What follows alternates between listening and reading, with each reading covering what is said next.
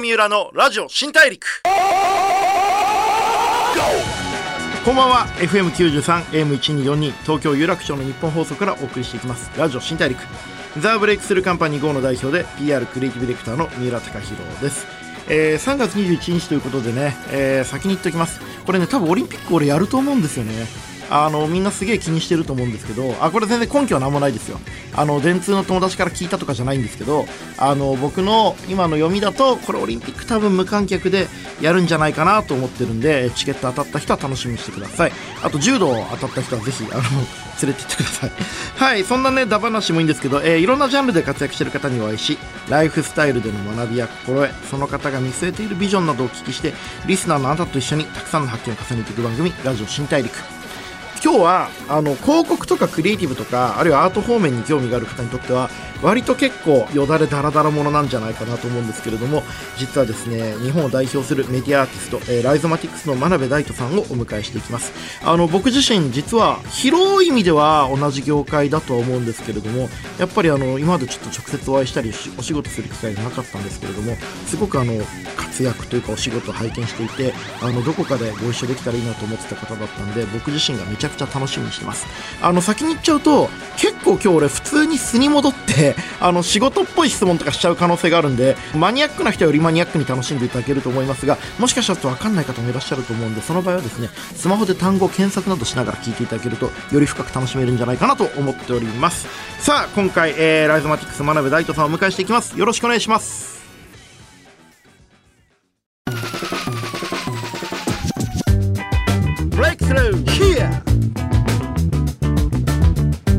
ーのラジオ新大陸。ブレイクスルー。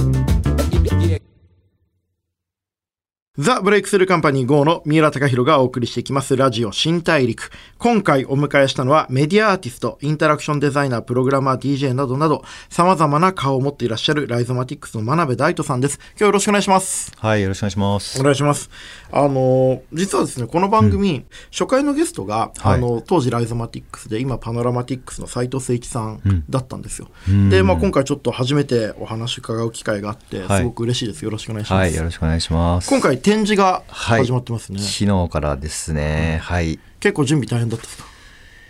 準備はやばいですね。やっぱ古典って分量が、はい、あの展覧会に作品出すのと違って、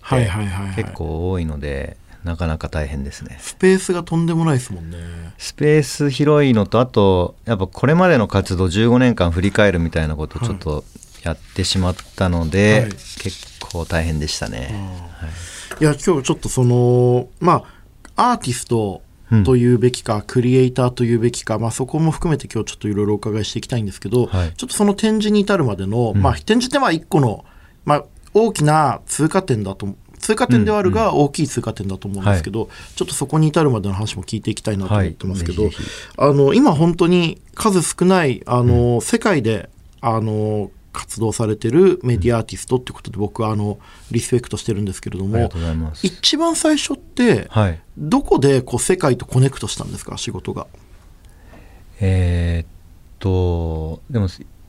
そうですね。僕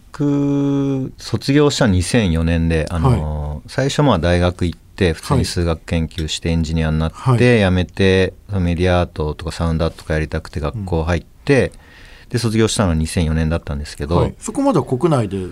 それまではもうずっと国内でしたね、はい、まあ、海外たまにありましたけど基本は国内で、はい、そうですね。まあ DJ やってた時はアメリカの仕事とかもやってましたけど、うん、DJ を大学の時にやった時にそうですね。アメリカの結構良かった。いいとこまで行ってたんですか？いいそうですね。アメリカのラッパーのバック DJ やってヨーロッパツアーやったりとか多分20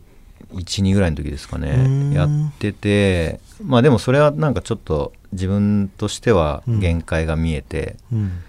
まあそもそもあのヒップホップ好きだけど、うん、ヒップホップの文化にはまあ育ってなかったというかだから実際に向こうの人たちと一緒に仕事するようになって限界感じて、はいはい、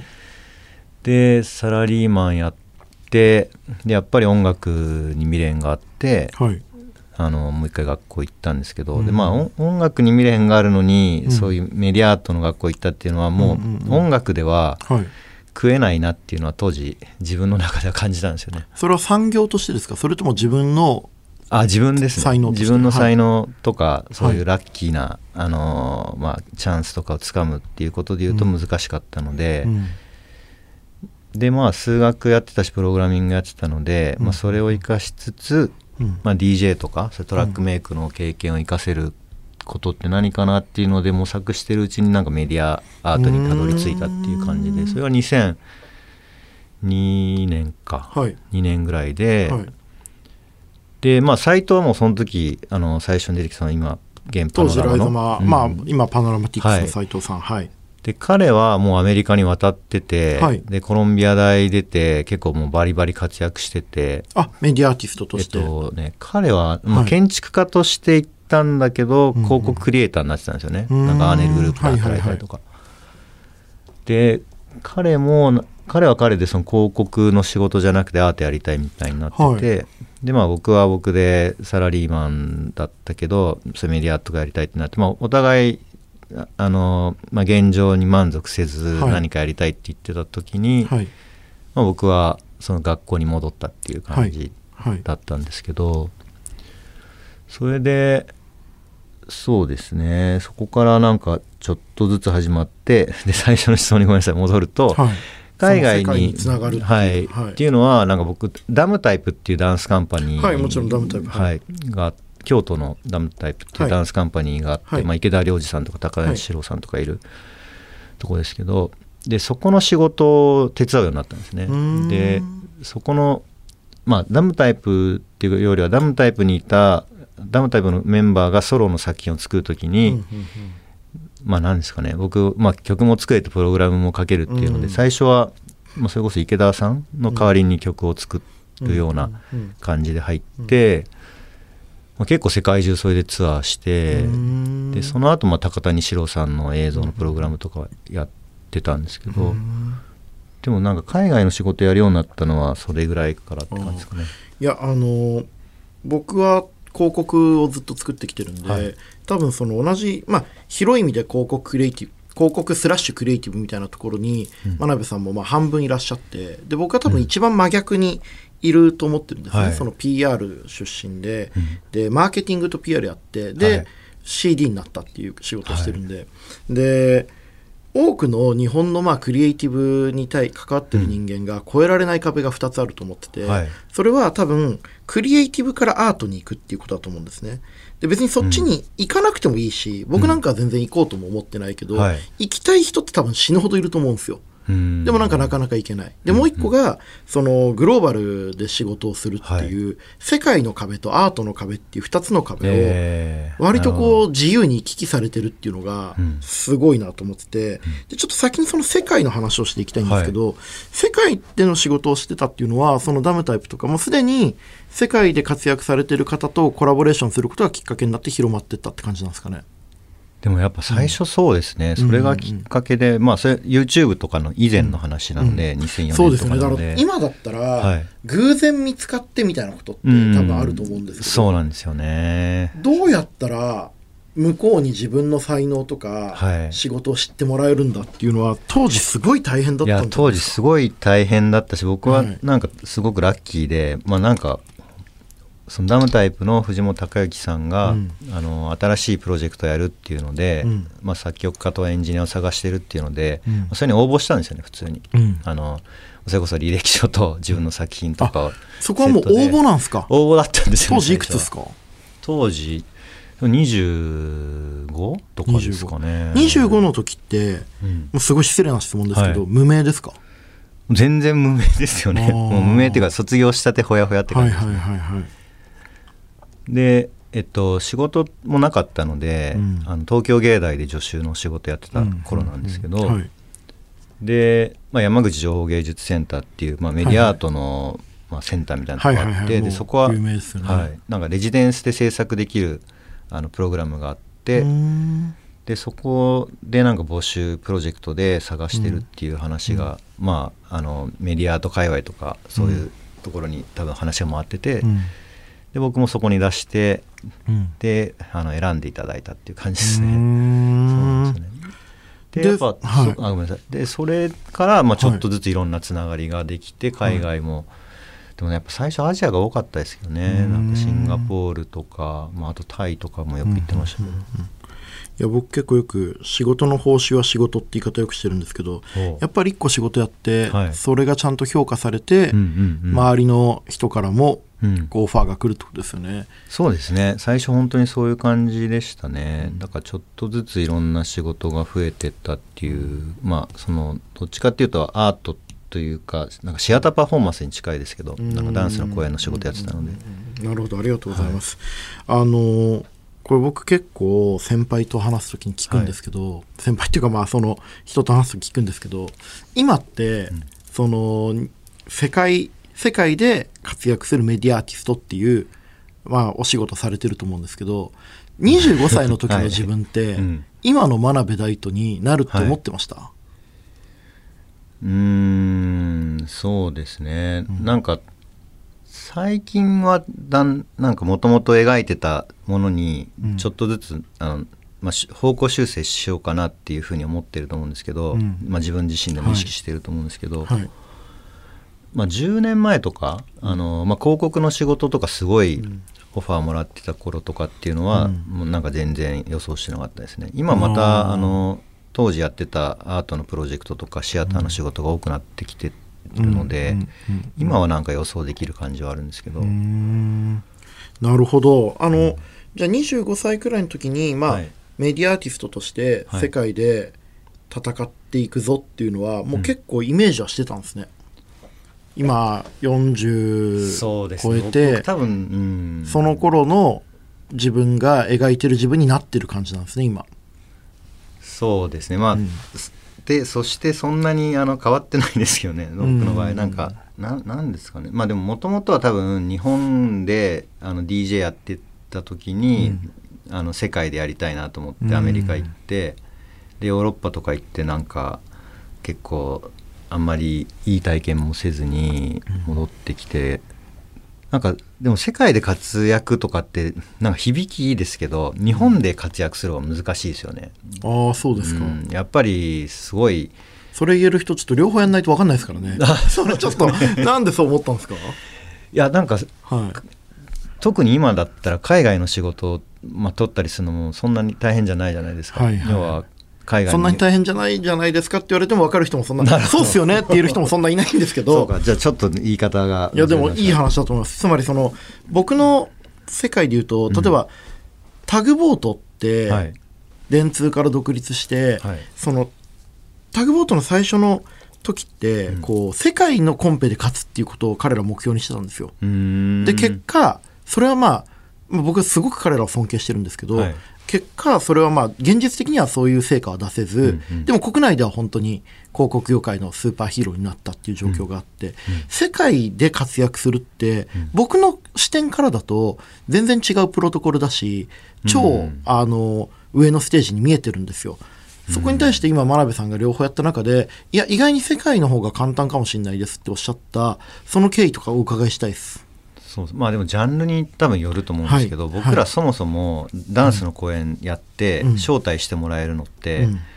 招待したり発表したりできる招待してもらって発表できるのってまあほとんど海外なんですよね。うん。で、うん。作品も、うん。あの展示とかってほとんどうん。日本でやるチャンスってまあそもそもないし、うん。そのメディアアートとかオーディオビジュアルのフェスティバルって、今でこそミューテックっていうのがありますけど、うん基本はヨーロッパがメインなんですよね。そうですね。なんで日本に住んでると、まあ、あの交通費の問題とか経費の問題でやっぱ呼ばれにくいっていうことはあるんですけど、うん。まあ、そこはスケジュールとかうまく組んでやれば、あのなんか一回呼ばれてしまえば、うん。あのでそれで成功したらだと思いますけど、あのチャンスは海外の方が多くて、うん。で日本でそういうことやろうと思うとなんか本当にチャンスが少ないので、うん。なんかそも確そもかにそういう意味ではその世界でやるぞって先に決めちゃえばはい、年間チャレンジできる展示会とか、うん。コンペティションとかも多くなるってことですもんね単純に。そうですね、はいはいはいはい。あとまあ時期がまあ大体うん。4月あたりと、あとまあ6月にそういうフェスがバーッと固まってるんですけど、うん。うん。まあ、そこは大体毎年まあ、ヨーロッパに行って作品発表してみたいな。なるほどね。確かにその、まあ、語学の壁とか、渡航費の壁とかはもちろんあるけれども、世界で活躍するって決めてしまえばトライアルのチャンスが増えるっていうのはすげえ面白い考え方だなって今思いました。うん。うん、なるほど。ありがとうございます。あの逆にもう一個お伺いしたいのが、さっきその10年前に広告のお仕事たくさんされてた時は、はいはあのちょっとその時はイメージしてた自分と違ってたみたいなこともあったと思うんですけど、確かに今考えてみると真鍋さんってアートメディアアートの世界からうん。広告も手伝うみたいな、はい。広告もやるよって感じで入ってこられたんですよね。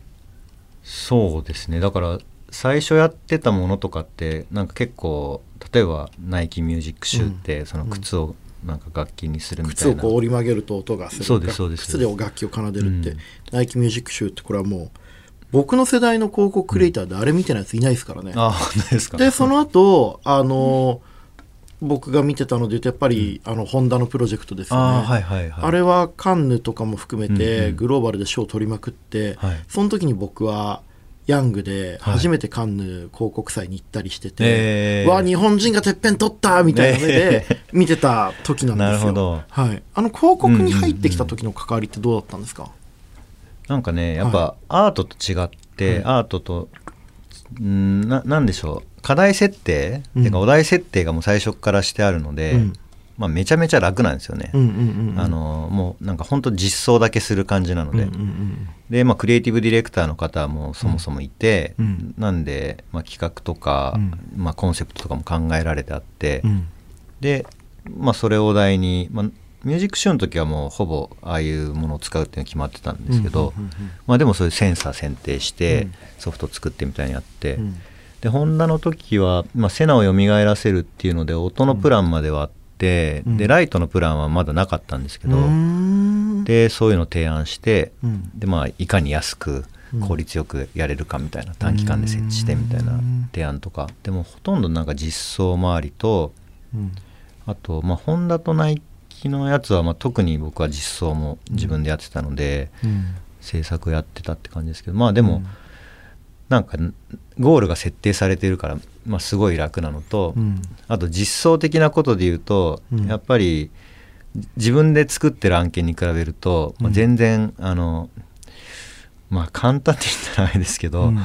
なんでしょうハードルはそんな高く設定されてないので、なんかすあ広告の仕事ってすごいいいなって当時思ってました。ハードルを高く設定してないっていうのは、うん。あの何をすれば実現できるかがイメージしやすいってことですか、そうえっ、とまあその靴に曲げセンサー入れて、うん。そのセンサーの値で音を出すとかって、うん。あのーまあ、作ればできるなっていう感じなんですよね。うん。で、まあ、アートのプロジェクトだと、うん。でそれ何が面白いのみたいな感じになっちゃうんですけどでもやっぱ広告の場合はそれをその靴の魅力を伝えるっていう、うん。まあ、文脈がなんかそもそも設定されてたりするので、うん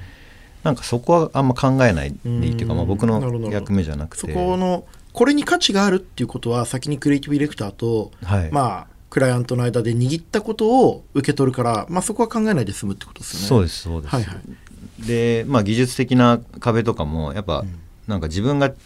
当時チャレンジしたかったことはまあ全然他にあったんですけど、うん。まあなんなんでしょう。それぐらいだったら1日でできるねみたいな感じのスタンスで結構サクサク作ってた感じはありますね。んなるほど。ありがとうございます。一方で、はい。まあ、今そのこう DJ から始まってメディアアーティスト、はい。で広告のクリエイティブもお手伝いされたことがうん。結構、まあお手伝いどころじゃなくて、まあ、めちゃめちゃたくさんやってらっしゃったと思うんですけど、はい。あとはそのコンテンツっていう意味で言うと、うん。Perfume の演出とかのお手伝いもされてたじゃないですか、うんうんうんあの Perfume とかのそのコンテンツに関わるときはどういう感じなんですか、で Perfume もでも広告とかにまあ近いですかね、うんうんうんうん。まあそもそもお題も設定されてたりするので、うんおお題っていうのは、まあおまあ、ダンスがあって、うん。まあ、映像があって舞台美術があって、みたいなところでいかに新しいことができるか,、うん。まあ規定演技なのでうん。でディレクション自体はそのミキコさんうん。が、まあ、映像もあの演出も全部やっているので。あ映像も演出も全部あれミキコさんがトップなんですか？Perfume のプロジェクト。そうなんですすいません僕詳しくないあそうそうなんですよ。だから映像、まあよくねライゾマンが映像すごいとかって言われちゃったりしてごめんなさいと思うんですけど。僕のイメージだと Perfume はなんかライゾマとそうですよね。ミキコさんと、うんうん。まあ、あと電通の菅野さんくらいの、はいはい。なんかこうトリプルチームくらいに見てました、うんうんうん。外から。あ広告の時はそうかもしれないですね、うんうんうん。確かに菅野君がいいてっていうのもありましたけど例えばあのーまあ最近だと、まあ、去年やってたそのドームツアーとかはい。っていうのはもう V コンも美紀子さんが作っててでもそれに合わせて、まあ、照明チームは照明を打ち込んで映像チームはそれに合わせて作るみたいなあそうな感じんですだから楽曲もそのライブの専用曲とかライブで使うオリジナル曲とかは、まあ、みっこさんから中田康隆さんに指示してというか、なるほど。まあお願いしてって感じなんで、ミキコさんがまあトータルプロデューサーとして入ってそれのまあ、アーティスティックな完成度を高めるうんうんうん。部分とテクノロジーによって実現する部分をライゾマと真鍋さんがやってたってことなんですね。そうですね。だから僕らはあのこういう技術が今あるからうん。ちょっと使ってみたらどうとか、うんなんか最近ちょっとこういうのにハマってるんだけどどうですかとかそういう提案はしますけど、あの全然使ってもらえないことも結構あるので、そういう意味では、まあ、ジャッジはもう全部みっこさんが、うんまああと Perfume と多分ね話し合ってやってもちろんそうですね、パん。パフュームが一番真ん中まあにいるもちろんわけですね、いやめちゃくちゃ面白いです。ごめんなさい。ちょっと僕もう本当聞きたいことたくさんあっちゃって。で今の広告クリエイティブの話とはい。メディアアーティスト両方やられる中で、やっぱ僕はメディアアーティストっていうお仕事というか存在がどういうふうにものを作って、どういうふうな実験としてああいう作品を手掛けられてるのかなんかその思考のプロセスをちょっとお伺いしたいんですけどどういうふうに考えてものを作ってるんですか、うーんね。だからこれもねメディアアートとアートってまたねちょっと微妙に違う。ああなるほど。はい。違う、はい違うというかなんかこれ、メディアアートの方がうん。どうしてもなんか格下に見られてしまっているようなところもまあちょっとあるんですけど一部そういう視点の人もいるかもしれないですね。そうそうですね、うん。うん。で僕らがその現代美術館とかで展示するっていうのはまあちょっと異例のことなんですけど、うん。それ？はメディアアーティストが現代美術館で自分たちの展示をやることって意味ですか、そうですそうです、はっていうのはあの過去に多分ないので、うんあのキュレーターの方とかにとってはうん。すごいチャレンジだし、ジですね。リスクもあるっていう感じだと思うんですけど、うん。そうですね。でもほ、まあ、本当に自分たちの作品の場合は、まあ、ライゾマの場合、まあ、僕の場合もそうですけどかなりあの、まあ、R&D ベースというか、うん。まあ、リサーチしてるものとかあの研究開発してるものうん。をベースに作品作ることが多いですね。うんその研究して、まあ、新しい技術とか、うん。まあ、素材とか、はい。い、ろいろ発見されると思うんですけど、うん。それをベースに考えるんですか？それともこういう体験を人類はまだしたことがないなとか、うん。こういうことをすると世界の見え方が変わるんじゃないかとか、その抽象的な問いの立て方から始まるのか、えー体験のデザインから始まるのか、うんうん。技術とか素材から始まるのかというと、どういうふうに考えるんですか、まあ、観念的なこととか、うん。まあ、コンセプトうん。っていうのは、まあ、割と一番最初に作る感じですかね。ん。でまあ美術館の展示その、まあアート作品の展示ってはい。本当に自由に、あの自分たちで考えてやるかっていうと、まあ、そういうことでもなくてやっぱ展覧会のテーマが設定されてたりとか、うん。まあ、今回の個展で言っても、まあ、キュレーターのそういうやってほしいみたいなことがあるので、まあ、じ若干ですけど、うん。まあ、クライアントワークに近いところもまあああなるほど。その展覧会とまあその現代美術館っていう場の意味とか、今の時代の意味とかの中で問題設定していくってことですそうですね、はい。まさにそういうことですね。だから、まあ、特に今回の場合は、まあ、今何を作るべきかっていううん。ことを、まあ、ベースに作品を作ってるものがあったので、うん。まあ、それはもうもちろんそのコロナの後っていう意味ですけど、うんだからそういうお題を作るところからやっぱり始まるっていう感じですね。うんうんうんでそそれがまあもうちょっとちょっとずつ具体的になってきますけどやっぱ最初はかなり抽象的な関連的な話があって、まあ、ちょっとずつ具体に落としてって、でじゃあいざつねもういざ作るもの決めないとってなったら、今作ってるものとか、うん。まあ、ちょっと見渡してこの辺でやろうかなみたいなうん感じですね。うん。だからすごい大変な作り方をしているとは思います。うん。ありがとうございます。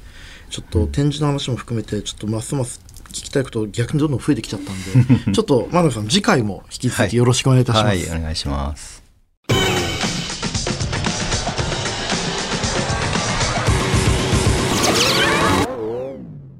郷三浦のラジオ新大陸 FM93、AM1242 東京有楽町の日本放送からお送りしてきましたラジオ新大陸。真鍋大斗さんをお迎えしてお話を伺ってきました。いかがだったでしょうか？いやめちゃくちゃ面白かったんですよね。その聞いてた人普段のテンションと違ったかもしれないですけどそのこう日本の、まあ、プレイヤーが広告とコンテンツとアートっていうのを自由に行き来するっていうことと、えー、日本国内で仕事することと世界から評価されるってことの壁がそれぞれめちゃめちゃ簡単ではないすごい難しいことをすごく軽やかにやってらっしゃる方なんですよね。でそのまあ真鍋さんが今どういうこと考えてるかっていうのを聞けたのが僕にとってもすごくいいあの時間でした。さあそんな真鍋さんの、えー、ライゾマティックスの個展、えー、ライゾマティックスマルティプレックスが東京都現代美術館で6月20日まで開催されています。あのぜひ皆さん足を運んで、えー、未知の体験に、え、触れてみていただきたいなと思っております、え、次回はですねこの展覧会についてももうちょっとこうたっぷりと話を聞いていきたいと思っておりますのでお楽しみにと思っております。さあそれでは次回も一緒にたくさんの発見をしていきましょう。ラジオ新大陸お相手はザ・ブレイクスルーカンパニー GO の三浦貴弘でした。